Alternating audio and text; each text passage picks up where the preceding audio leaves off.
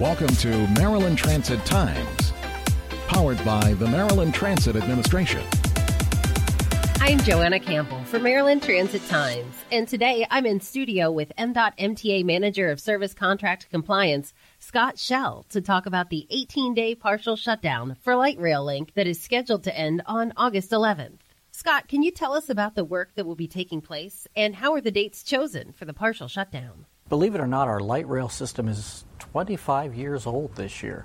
And so, to continue to maintain the infrastructure of the light rail system, occasionally we have to do work that's comprehensive enough that it requires us to either partially shut down the system or single tracking.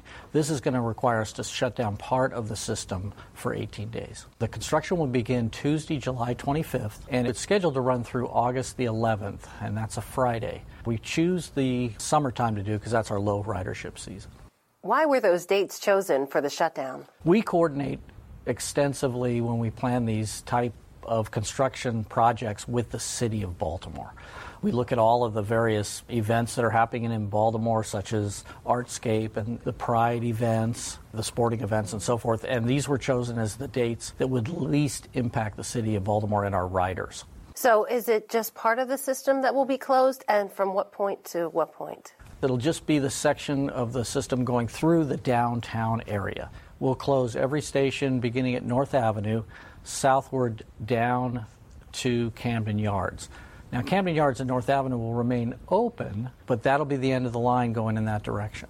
We're talking nine total stations that are affected. This will also include Penn Station. There will be no light rail service to and from Penn Station during the close down.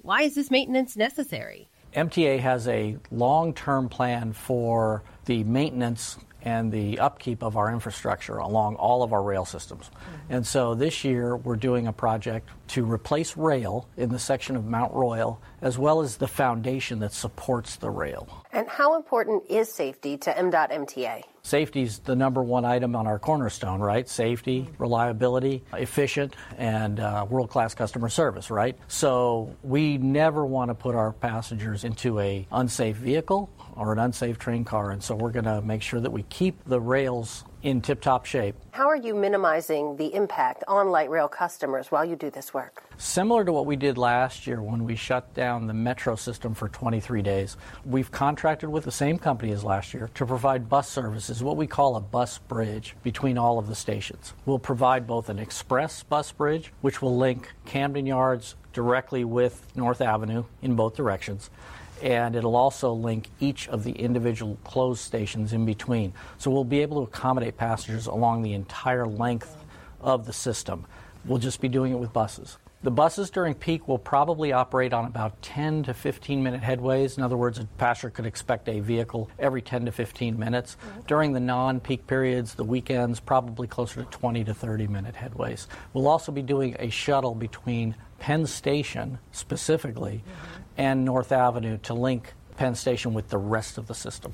What advice do you have for light rail link riders while the project is going on? I would suggest initially allowing an extra hour as you ride the system and you experience how long it takes, you can adjust downward. But I would say up front to allow yourself at least an hour if you're riding through the whole length of the system. Where can people go for more information about the free shuttle bus service and the upgrades coming to the light rail system? At first, we'd like to refer everybody to our website. And you mean mta.maryland.gov? Exactly. Uh, we'll also be putting signage out throughout the system. As well, we will have transit ambassadors out in the field handing out information and literature about what's going to happen, answering questions that passengers might have, and they'll be at all the stations Cromwell and BWI all the way up to Hunt Valley. Thank you for joining us today, Scott. That's a lot of great information. It's great to be here. Happy to come.